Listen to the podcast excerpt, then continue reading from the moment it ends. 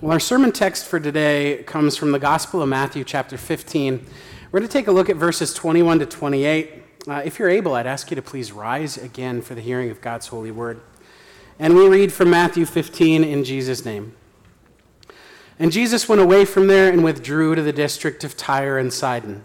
And behold, a Canaanite woman from that region came out and was crying, Have mercy on me, O Lord, son of David. My daughter is severely oppressed by a demon. But he did not answer her a word. And his disciples came and begged him, saying, Send her away, for she is crying out after us. He answered, I was sent only to the lost sheep of the house of Israel. But she came and knelt before him, saying, Lord, help me. And he answered, It is not right to take the children's bread and throw it to the dogs. She said, Yes, Lord, yet even the dogs get the crumbs that fall from the master's table. Then Jesus answered her, O woman, great is your faith. Be it done for you as you desire. And her daughter was healed instantly. Heavenly Father, Lord God, we thank you so much for this passage of Holy Scripture from the Gospel of Matthew. Lord, as we take a look at it this morning, I pray that you would show us our sin and need for a Savior and point us to Christ and his finished work for us. By your word, strengthen us, we pray. Amen. You may be seated. Our sermon text for today begins by telling us that Jesus went away from there and withdrew. Now, the last place we're sure that Jesus is in Matthew's gospel is the town of Gennesaret, which was a, a little town on the northwest side of the Sea of Galilee. Uh, we also know what he is withdrawing from there because Pharisees and scribes came down from Jerusalem to try to confront Jesus. As they came up to him, they accused him of rejecting the traditions of the elders about ceremonial washing. And when they do, Jesus rebukes the scribes and the Pharisees and tells them that they have placed the traditions of the elders above the commandments of Scripture. Then he goes on and teaches about what truly defiles a person. It's not what you put in your body that defiles you, but instead what comes out of a sinful heart and mind that defiles the person. It's from this conflict that Jesus is withdrawing and heading toward the district of Tyre and Sidon. These two places were Canaanite coastal cities north of the Sea of Galilee, right along the Mediterranean Sea.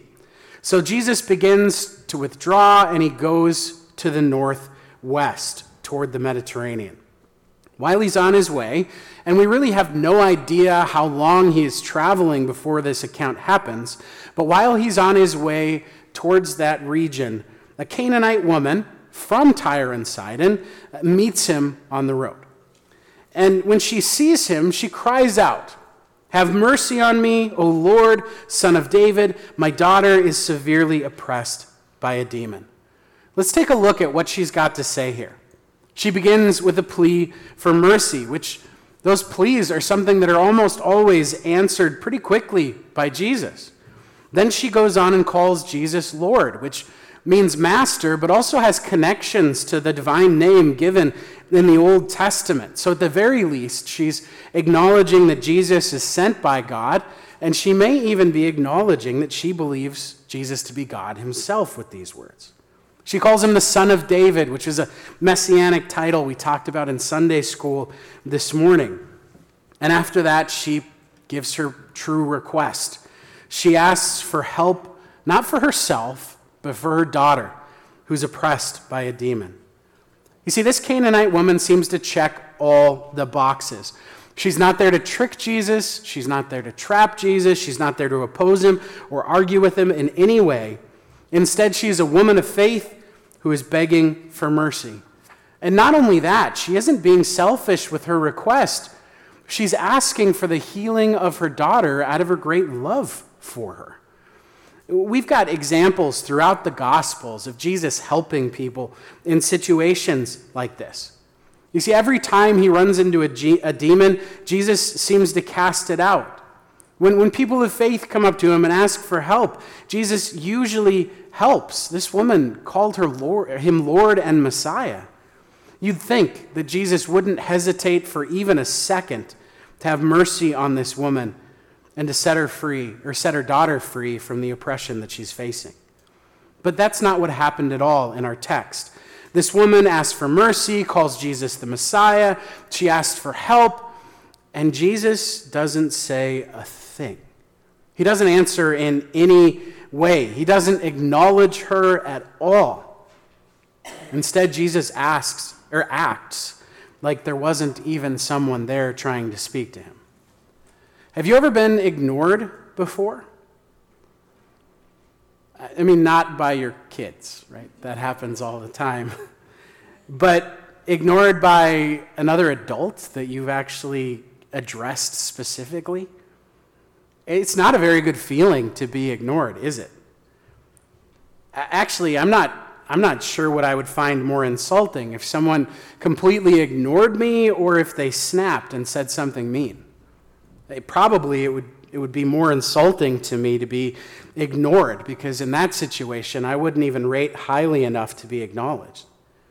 But that's, that's what happens here in this passage. Jesus doesn't respond to this woman in any way. Now, if I was in this woman's shoes, that being ignored might have been enough to make me give up and, and go home. But not this woman. She persists even in the face of being completely ignored. She wasn't deterred at all, and she kept crying out, asking for the help that her daughter desperately needed. This must have continued for a while because Jesus' disciples, uh, they hit a point where they ask Jesus to act. And you might think that they were being compassionate and having mercy upon this woman, but when you look at the text, it really seems like they were just annoyed with her constant requests for help. So when they go to Jesus and ask him to take care of this woman, they don't ask that he would be merciful or that he would help or that he would set that woman's daughter free. Instead, they say, Jesus, just send her away. Send her away so we don't have to hear this anymore. Send her away so the requests will stop.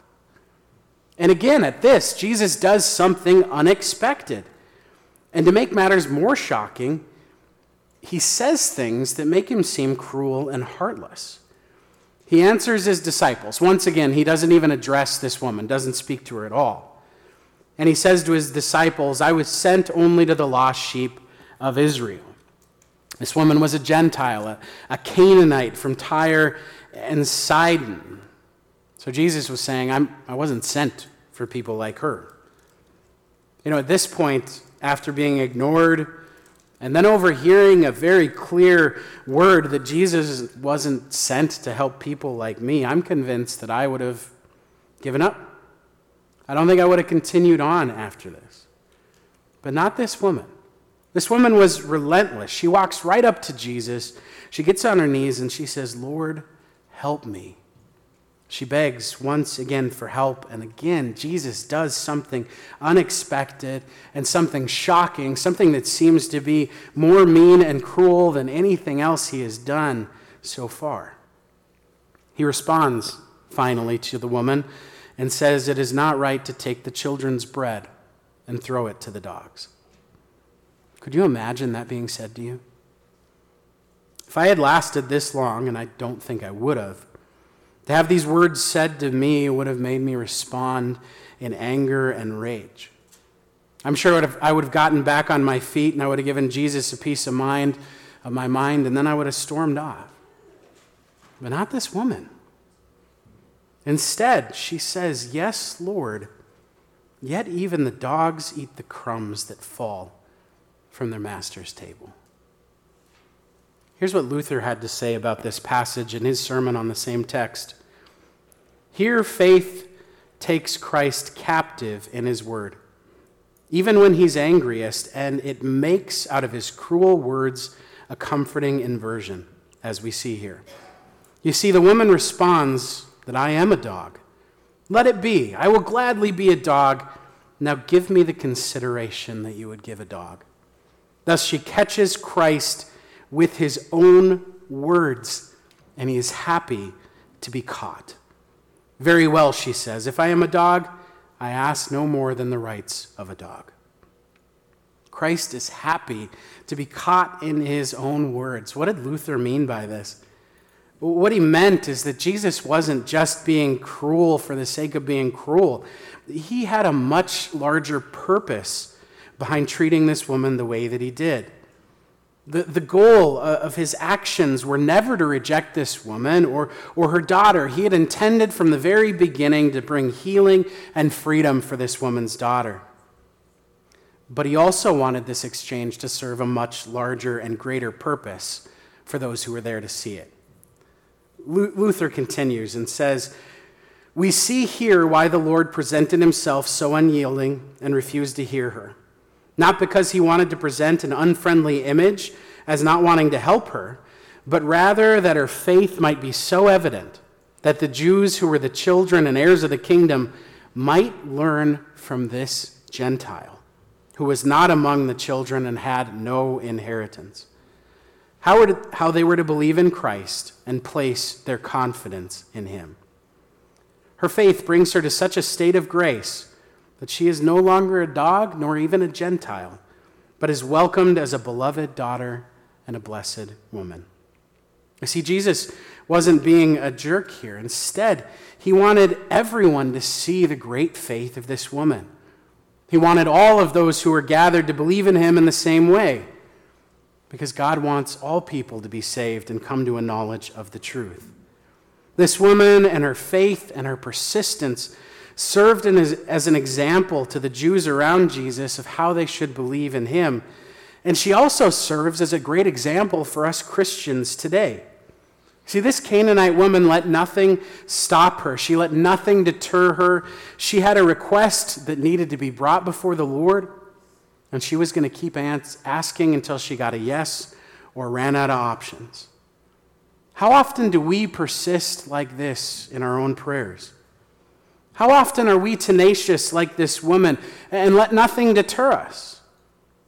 See, we have the blessing of wonderful promises in Holy Scripture that, that tell us that God loves us and that when we pray, He desires to hear us. We have promises in places like Jeremiah 29 where it says, Then you will call upon me and come and pray to me, and I will hear you. Or 1 John 5 where it says, and if we know that He hears us in whatever we ask, we know that we have the request that we have asked of Him. Jesus even tells the parable of the dishonest judge to teach us what God is not like, to teach us how God doesn't function. We don't have to pester God so that He'll listen. Instead, He desires to hear our prayers and to answer them. Now, that doesn't mean we're always going to get the thing we ask for. But God does hear and does respond. And we don't have to pester him like this woman did. Instead, God desires to hear, listen, and answer his children. But how often do we give up on praying anyway? What does it really take for us to give up? Well, sometimes all it takes for us to give up is a little bit of disappointment or a bad day or some bad news or God not answering as fast as we want Him to, and then we give up on prayer. And not only that, we begin to imagine that prayer doesn't do anything, or that God isn't listening, or we can even end up in the place where we begin to think that God must not care about me or love me. When you get to those places and you're ready to give up on prayer, or even if you're in that place right now, I want you to remember this woman's endurance.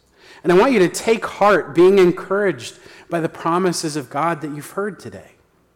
You see, our God is not some all powerful but completely distant force somewhere out there in the universe. Instead, we serve the living God who is intensely personal and desires to hear you. He desires to listen, and He is working even when you can't see it, maybe especially when you can't see it. When God feels far away and your feels feel like they and your prayers feel like they accomplished nothing, when it feels like your prayers are falling on deaf ears, remember that the living God is a personal God, and He has taken an interest in His beloved children. Remember again the greatest display of God's love for fallen and sinful humanity. God, in his great love for us, sent his one and only Son to put on flesh, the same flesh that you and I have. He faced every bit of temptation that we do. He, he went through every bit of suffering and pain that we do, but he did it all without sin. And then he went to the cross, bearing your sin and mine, and paying the full price for our sin, facing the full wrath of God that our sins had earned for us. So, anytime you begin to doubt if God actually loves you, if God actually cares, if He listens to your prayer or that He answers, I want you to remember what God has done for you in Christ. Because what more proof could you want or need that God loves you and desires to listen than that? I'm going to close the sermon today with one more quote from Luther's sermon on this same text. He says this This episode, accordingly, is an especially beautiful example of true faith, that it needs to be practiced, that it will finally prevail and win out also, how we, therefore, must not despise the Word of God, but cling firmly to its promises, never doubting that our prayer will be heard, even though God for a time may delay. So, in the case of this woman, she cries and implores, and will not let the yes word be plucked from her heart. That Christ the Lord is friendly and will help. May our dear Lord God help us to learn this lesson very well, so that with our whole heart we may firmly believe His word and His promises, and through Christ, with the help of the Holy Spirit, know that we are eternally saved. Amen. Heavenly Father, we thank you for your goodness and your grace. We thank you for all of your gifts. Lord, thank you that we don't have to pester you to get your attention, but that you desire to listen to your children, that you desire to listen and desire to answer. Help us to see all of the good things that you give, every gift that comes from your precious hands, Lord. Lord, as we now get ready to partake in Holy Communion, I ask that you would allow us to freely confess our sin before you again and trust that at the table we receive the body and blood of our crucified and risen Lord Jesus Christ, given and shed for the forgiveness of all of our sins. Pray these things in your holy name. Amen.